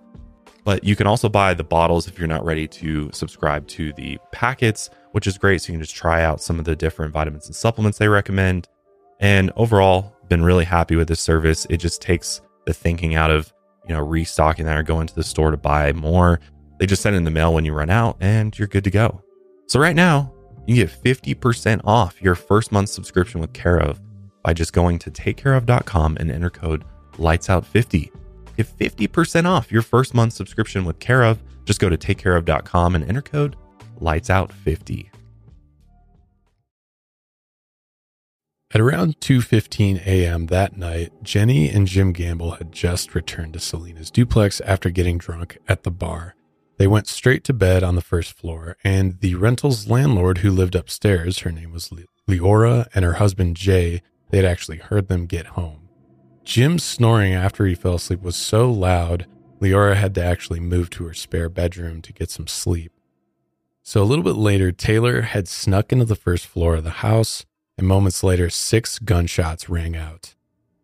Leora and Jay obviously woke up, startled by the noise. At first, Jay thought it was maybe just kids throwing firecrackers at the side of the house, but kind of when he shook off his sleep and came to, he was certain the noises were actually loud enough to be gunshots. Then outside, he heard tires screeching and a getaway car accelerating away from the house down the street. Luckily, at this point, a neighbor had already called the police because Jay and Leora did not call the police at this point. Instead, Jay raced downstairs with a flashlight. And when he tried to open the door to the first floor connected to the garage, which was the only way into that first floor, he noticed it was blocked by a man's limp arm. So he immediately ran back up the stairs and also called police. Here's some clips of those 911 calls. Marin 911, what is your emergency? Um, I'm in Woodacre, and I thought I just heard six shots on a gun go off. And then I thought I heard somebody come running down Redwood. We heard uh, someone get in a car. 911, is this an emergency? Yes, an emergency. What's the problem? My tenant's mother and her boyfriend, I guess. Okay, yeah, we have officers on the way out there. A sheriff's deputy showed up to the house a few minutes later. Jim Gamble was found dead on the floor near the garage door. Jenny was found dead in the bed. Jenny had been shot twice in the head. Jim was shot four times once in the calf, twice in the chest, and once in the neck. He had lived for a few minutes after being shot, but Jenny had died instantly. There were no signs of forced entry or a robbery. Yeah, the police quickly came to this conclusion because the couple's like wallets and jewelry and money, everything was still there. Right. It was very obvious that this was a targeted uh, homicide here. Right. Here's uh, actually a clip of Detective Steve Nash uh, recalling what the scene was like. I observed uh, a male lying on the floor next to a bed, and I also observed a female lying in the bed with a lot of blood within the scene. In the detective search, they found a note from Selena. It was addressed to a man named Jordan, which, if you remember, this is Taylor's fake name. And it said, quote, I have everything I need right here. I don't know when I've ever been happier in my life. Meanwhile, Taylor drove with Dawn back to their place. They were supposed to meet Justin at the Two Bird Cafe. They had this other half baked plan to break in, find Selena's coworkers' addresses and possibly kill them, but I guess Justin had fallen asleep back home, so he never met them there, so they called off the plan. The next day, Taylor made some phone calls, making himself even more suspicious here. One was to the Two Bird Cafe, another one was to a friend of Selena. He asked them where Selena was, trying to make himself just look stupid to the whole situation. But he ended up acting so strange during these phone calls, he ended up just drawing more attention to himself. So, up until now, Taylor hadn't slept in several days. He barely ate. He was mostly surviving on coffee, weed, and meth. And in these past few days, the Children of Thunder had murdered five people. The police were now aware of two of those murders. Investigators also noticed that Jenny looked a lot like her daughter, Selena. So they figured maybe Selena was the intended target since they had been killed inside her place. So the detective's first goal was to, hey, let's go find Selena. But after some searching, they noticed she was missing. So they went over to the Two Bird Cafe where the employees and friends of Selena told police about the strange phone call from Selena's boyfriend, who they only knew as Jordan. Meanwhile, Taylor was back at the house extracting the teeth from his victims' heads. He wanted to make them harder to identify, but he didn't necessarily want to extract the teeth himself, so he kind of made Dawn hold the heads and Justin extracted the teeth with a metal chisel and a hammer. And this is stupid because then they just placed the teeth inside plastic bags, and then those were also added to the duffel bags. All of the remains of the victims were then divided into these nine duffel bags. So randomly too. They try to like mix yeah, them up. Exactly. They used the gym weights and a few pavement stones outside to weigh down the bags. Then they went out to the California Delta, rented a three person jet ski, and took several trips back and forth from shore to deeper into the river and tried to scatter these duffel bags out across the riverways.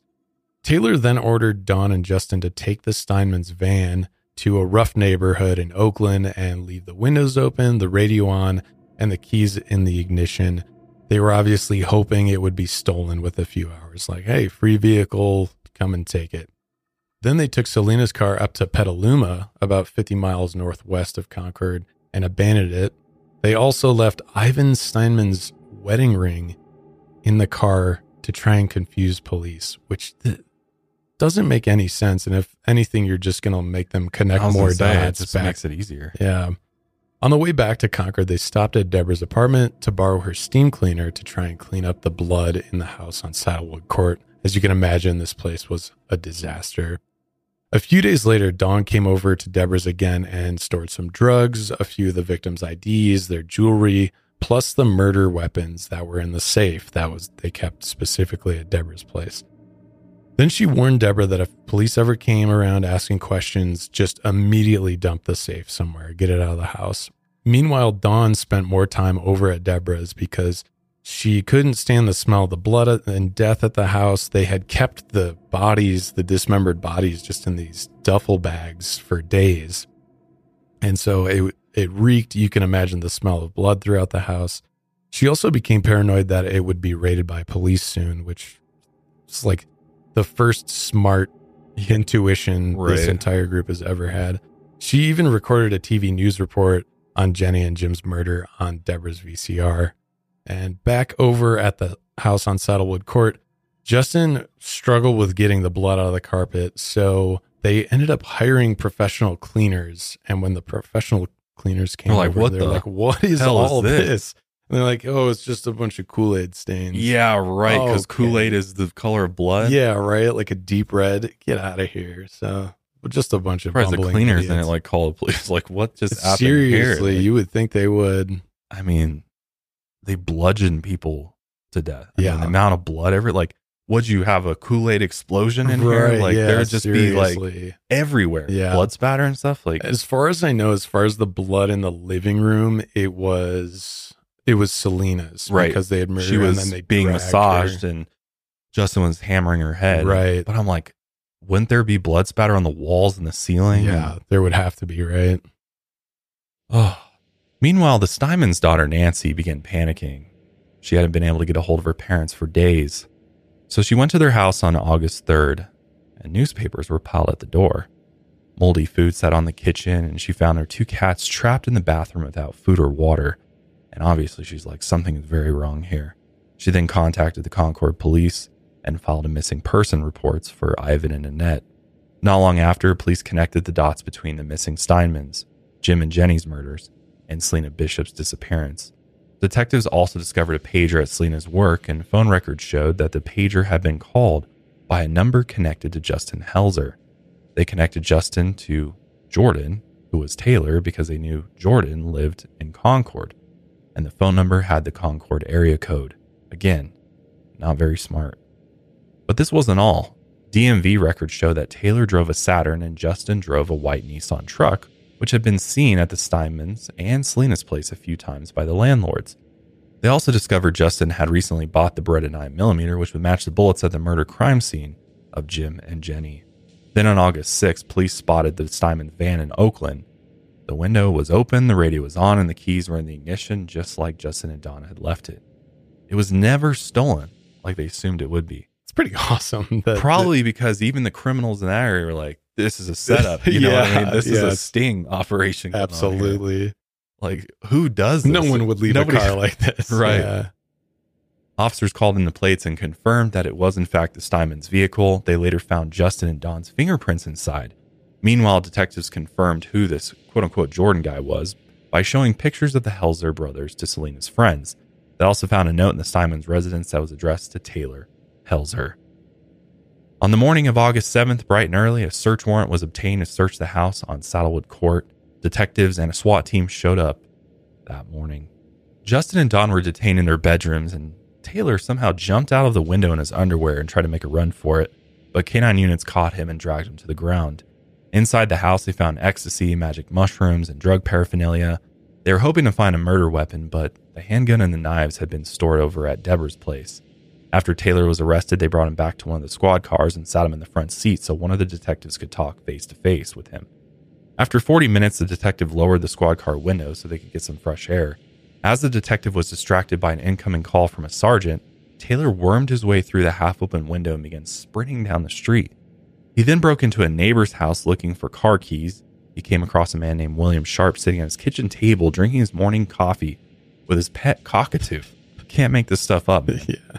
Taylor paced across the floor in front of the man. William later described Taylor as, quote, tall and, quote, screwy. Taylor then made his hand into the shape of a gun and pointed it at William. He threatened to kill him if he didn't hand over his car keys, and William told him he could have the keys, but none of his cars worked at the moment. Then William's two dogs, a border collie and a malamute, came from across the house and chased Taylor outside and off the property. Good dogs. Yeah. He hopped the back fence and kept on running through the neighborhood looking for some way to escape. A few blocks down, a neighbor named Mary was contacting Enterprise to get a car while hers was being worked on. Her son was upstairs sleeping, and Taylor barged into the house, grabbed a kitchen knife, and threatened to kill Mary if she didn't give him her car keys. Mary told him her car was in the shop and then showed him the yellow pages in front of her, pointing to Enterprise Rent a Car. Like, dude, I don't have Yeah, one. like- what, do you, what does it look like I'm doing here? So instead of getting the car that he demanded, Taylor then switched his request to some new clothes because again he's running around in his underwear. After changing into Mary's husband's clothes, Taylor took scissors and cut off his ponytail, and then he ordered Mary to come with him. But Mary refused.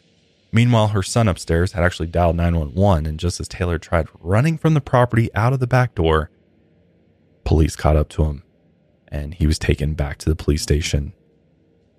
But back at the house on Saddlewood Court, investigators found faint blood stains in the living room carpet, and fans were still running to dry the cleaning process. They also found a Rolodex with Taylor's old clients in it, a receipt for handcuffs, another receipt for leg irons, and rental info on a jet ski on the Sacramento River Delta. It's like everything lines The up whole here. paper trail. You Yeah. didn't even make sure to destroy all of that. Also, if you guys don't know what a Rolodex is, because I think those are no longer used. Oh, yeah. My parents had one of those. Yeah. So, like growing up, we've had it, but uh, that's kind of aging us here. But if you don't know what a Rolodex is, it's basically all your contacts and all their information and their phone numbers and stuff, and you can roll through it and it would kind of flip. And it was usually alphabetized. Ours wasn't. Ours was a mess. We had like some of them like ripped off that were just like jammed in there. And like, nice. yeah, God, Rolodexes. Now it's just like your contacts on your phone. Yep. The other thing that investigators notice uh, upon entering Saddlewood Court is like The house was a mess. Living room was a mess. They could see the blood stains left over from them attempting to clean it. I'm sure there was other signs of, of blood in the house. But they noticed that the bathroom was like the only pristine room in the house. And it was very apparent to them that it had been like remodeled or they attempted to like make it look new again and ripped out a bunch of stuff in there. Because that's where they did all of the dismembering. So Right. you can only imagine how disgusting that got because you might think, oh, it's tile. It'll, we could Tile just easily stains, wash though. this off. Yeah. And if you think about grout in between the tiles, that's The going to stain bathtub? too. Yeah. Yeah. Like all that stuff is going to stain with enough blood. So yeah, they ended up demoing it, the whole thing, and, and replacing it, which Somehow. is wild. Yeah. in the midst of all this other stuff going on. In Taylor's room, they found quotes from the Book of Mormon and other religious books next to pornographic magazines. Those two obviously go to go together. Uh, makes sense. He also had made a bunch of strange flowcharts and ideas for various plans he had come up with over the past several months. Some were plans on how he would come up with alibis or how he'd explain the murders as self defense. My God, he's just anything he can think of, he's putting it down here. Yeah. They were often written poorly, though, and sometimes one word at a time would read Call Vicky, Mexico and taxi, wake up at 5.30 a.m., date rape drug, head and teeth, two hours. They also found notes about the Stinemans. Soon enough, Deborah realized what had been going on, and she came forward and told the police everything that she knew. On the day the Children of Thunder were all arrested, a man riding a jet ski in Mokelumne River in Sacramento County spotted a duffel bag floating in the water. And obviously, you're going to go like check it out, but this poor guy's not knowing what he's about to uncover Yeah. here. I would think it'd be like, oh, Money it's like a something. bag of a bunch of cash Yeah. or something. Yeah. I think most of, I mean, I guess if you're familiar with true crime, you might, you might think there's something in there True. worse than that. But this unsuspecting guy, he goes and pulls the bag out of the water, opens it up to find body parts of an older male, older female, and a younger female inside, which can't imagine what that must have been like. But over the next few days, all those nine duffel bags that they tried to drop to the bottom of the river all surfaced and were recovered with all the victims' body parts still inside. A few of the bags are so poorly weighed down that they just never sunk. They just floated Yeah. the entire time. So it was floating down the river. And the body parts were later identified through DNA analysis. So, the members of the Children of Thunder were charged with 18 various felonies. This included murder, extortion, and kidnapping, and all of them potentially faced the death penalty. Deborah, their friend and self proclaimed witch, would be a key witness against them in court, and she would confess that she made up an alibi for the murders. If you remember, she had to buy the X Men tickets and the Denny's meals and stuff like that. During the preliminary hearings in December 2001, the prosecution proved they had more than enough evidence to go to trial. I mean, they were idiots. They didn't cover their tracks at all. These are some of the dumbest criminals I think we've ever covered here on Lights Out, in my opinion, at least. At first, the cult members were all loyal to each other. You know, it's for the cause, it's for Impact America. But Dawn would later take a deal where she would testify against the Helzer brothers if she wouldn't get the death penalty. Her statements filled in all the gaps with the Children of Thunder case, and her testimony matched all the evidence they had collected. Here's how Dawn recalls how she felt after the murders. How were you feeling at that time? Very spiritual, very, very at peace. Why? Because I felt like I was doing what God wanted me to do. I felt like I was following the Spirit. Even if that meant that people were going to die, innocent people were going to die. Even if that meant people were going to die. She also later apologized to the victims' families. She said, quote, I'm sorry. I know these words are totally inadequate. As inadequate as they are, they are the best to describe how I feel.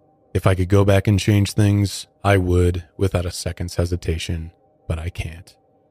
Dawn Godman was sentenced to life with the possibility of parole after 37 years. She is currently serving her sentence at the Central California Women's Facility located in Chowchilla, California. Now, as for Taylor, his trial was about to start. They were in the jury selection process when he suddenly decided to plead guilty in March 2014.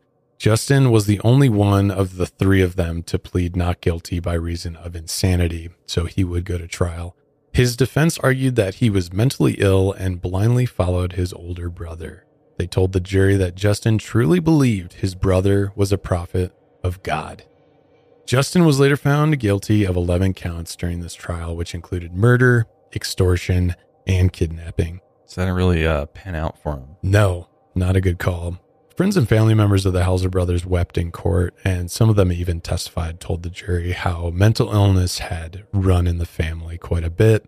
Several other aunts and cousins had been interned in psychiatric wards, and this family was heartbroken. Obviously, something like this would happen. As they all cried, I thought this was was uh, compassionate. As the Helzer family and friends cried, some of the victims' family members were actually seen passing the Helzer family facial tissues to wipe their tears, which Wow. is that's a powerful gesture. Here's a clip actually of uh, Carma Helzer showing support for her sons. Call upon the powers of heaven and earth to bring forth the impeccable truth. Just before his penalty phase began, Justin had an outburst saying, quote, I want this life to be over. I want to die. The judge ordered jurors to disregard his statements and they were escorted from the room. In the end, on August 4, 2004, Justin was sentenced to death in addition to life without parole. In 2010, he attempted suicide by stabbing himself in the eye with a Bic pen. He survived but was blinded and suffered brain damage. I believe he was like paralyzed after this. It's just, ah, brutal. In June 2012, journalist Nancy Mullaney became the first reporter in a decade allowed inside of California San Quentin State Prison death row, and this is where she got an opportunity to interview Justin. She gave details of her interview via Reddit AMA post, and she noted how quiet the cell block was and how most of the prisoners had accepted their fates. If you're not familiar with uh, San Quentin, I mean that's a one of the worst prisons Huge on the face of the too. planet. It's massive, yeah. And on death row, prisoners are locked in their cells 23 to 24 hours a day for the rest of their lives. And there's actually a picture outside of Justin's cell here. You can actually see him uh, if you look real closely. It is a tiny, tiny little cage, basically. According to Nancy, unlike every other prisoner she interviewed while she was there, Justin actually admitted his guilt to her. He said the murders felt like something that happened in another life. In his interview with her, Justin said, quote, I apologize. It was erroneous. It was so misdirected. I'm so sorry. It's like a past life. I'm so not that person anymore. So I don't have a problem admitting what I did. Justin also said he was tired of death row when he made the suicide attempt, and which again left him totally blind and partially paralyzed. He claimed he had severe medical problems, but was only permitted to see a doctor every two to three months because the inmates have to follow a rotating schedule. Instead, he said he saw nurses who refused to bring him to a doctor unless he was visibly sick. He also said the conditions on death row are such that it can lead one to attempt to commit suicide. They're not good here. He stated his opposition to the death penalty, which he considered unnecessary because it didn't deter crime and inefficient because taxpayer dollars are spent keeping inmates alive on death row for many years. He said, When people do commit crimes, they are not thinking, oh my gosh, I might get the death penalty. I better not do this. They're in the moment and they want what they want. They are short sighted. They don't foresee the consequences of their actions because they're impulsive. Those few who do stop and think about the legal ramifications often think they are smart enough not to get caught. Which is, uh, wow, Yeah, I mean, quite the revelation. yeah. Unfortunately, I do agree with him here, even though he's a piece of garbage. Uh, those are sounds like he did a lot of research into. Yeah. I mean, he had nothing else to do right while he sat there. So But the following year, on April 14, 2013, at 41 years old, Justin hung himself in his cell by attaching a sheet to his single cell bars. A San Quentin corrections officer found Justin deceased around 10:17 p.m. during a routine security check. As for Taylor, on December 15, 2004, he was given five death sentences. Jenny Villarin's sister, Olga, later told reporters, quote, Taylor is the second coming of Manson, not Christ. Judy, the Stineman's daughter, said, It sickens me to know that the last faces my parents saw were evil. Jurors and the judge were seen hugging the victims' family members after the trials. I actually have a clip of Selina's Aunt Olga's impact statement we'll play now. There's no closure. When you walk out of the store and you get a glimpse of your niece, and you have to look back again and you realize it was just a sight. It wasn't her, you know. Oh, you see your sister at every turn, but your sister's not there. Taylor Helzer is currently 53 years old. He's on death row at the Richard J. Donovan Correctional Facility in San Diego. His latest appeal claimed police violated his Fourth Amendment rights by seizing items not listed on their search warrant when investigating his home. It was rejected very recently here on January 22nd, 2024.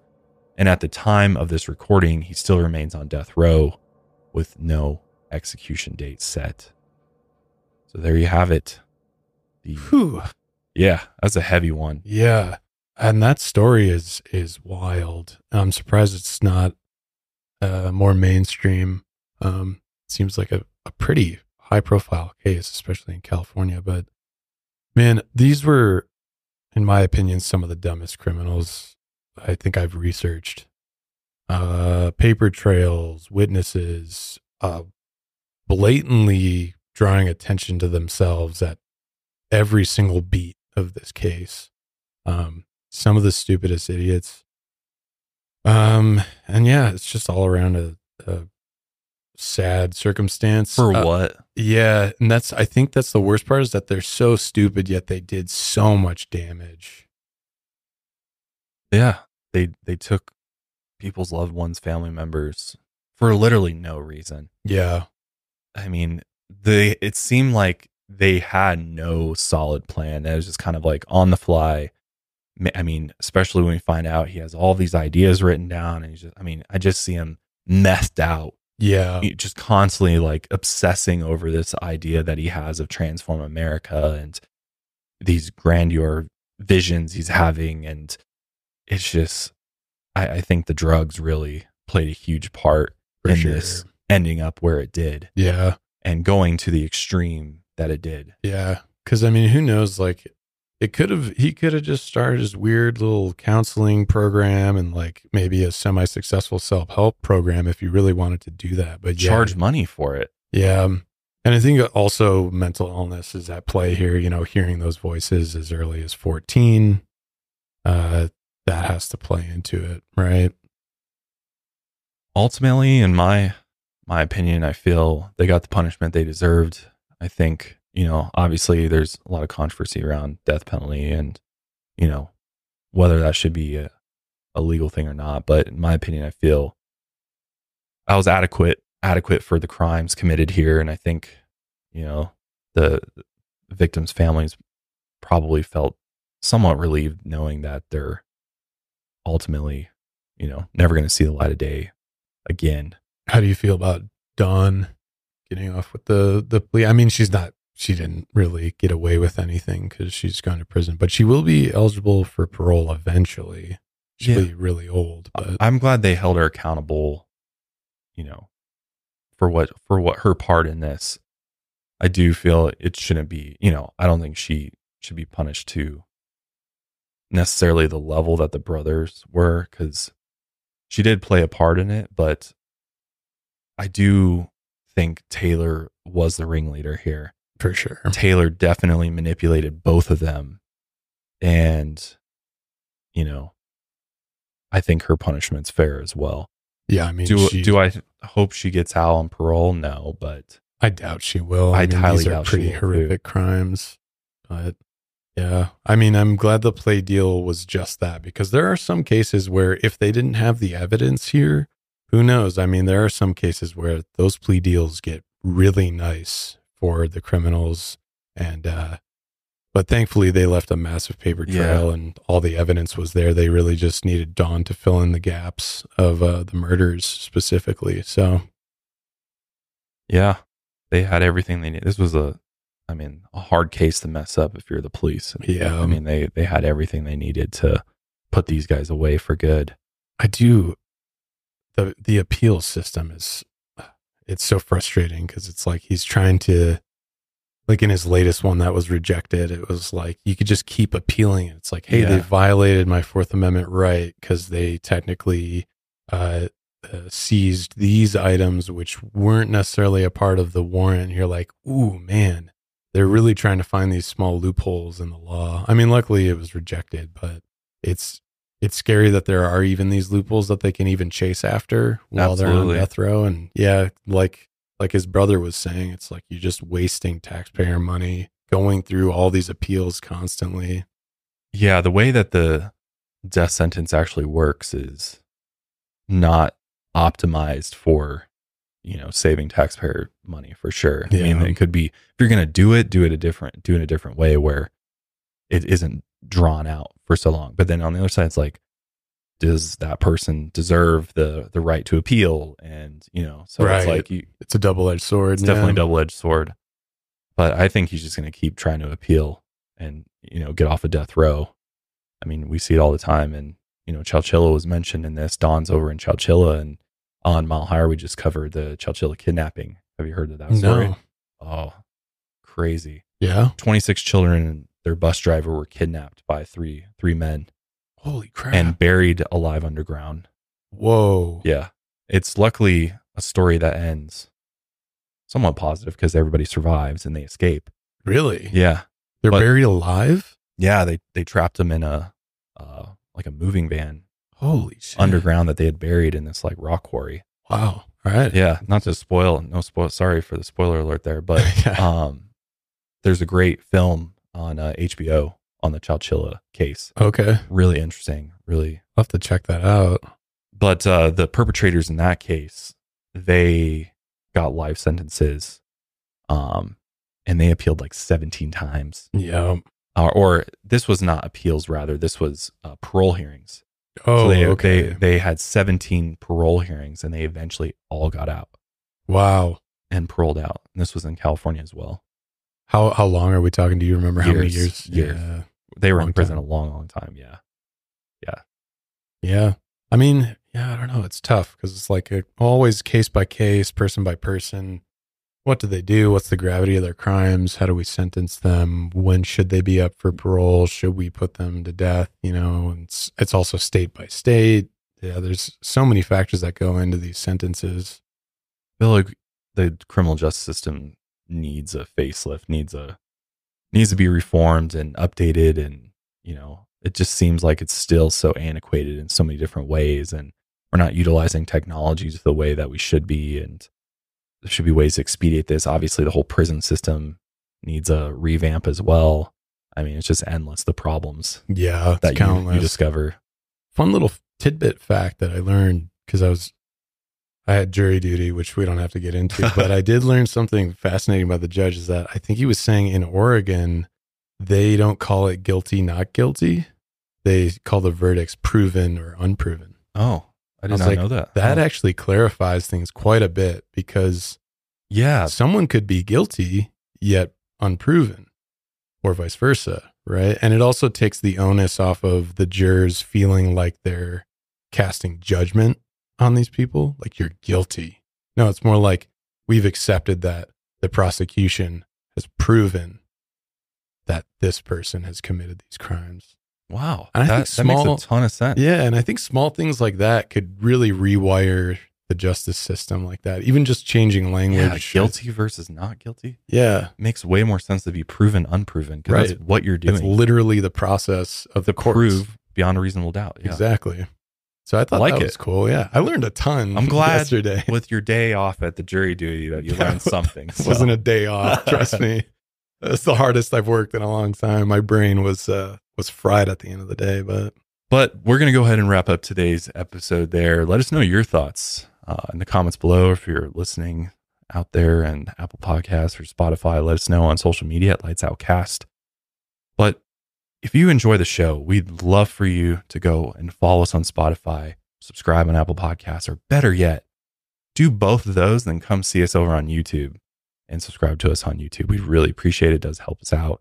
Reviews also are great. We love reading reviews from you guys. We were just reading through some reviews uh, that were left last week, yeah. and they were good. I They always love awesome. going through them. Yeah. Yeah, super positive. good or bad. Yeah, you hey, know. you can you can call me out on my BS if you want to. Yeah, yeah, absolutely. Please do. No, but we will see you guys next week. Till then, lights out, everybody.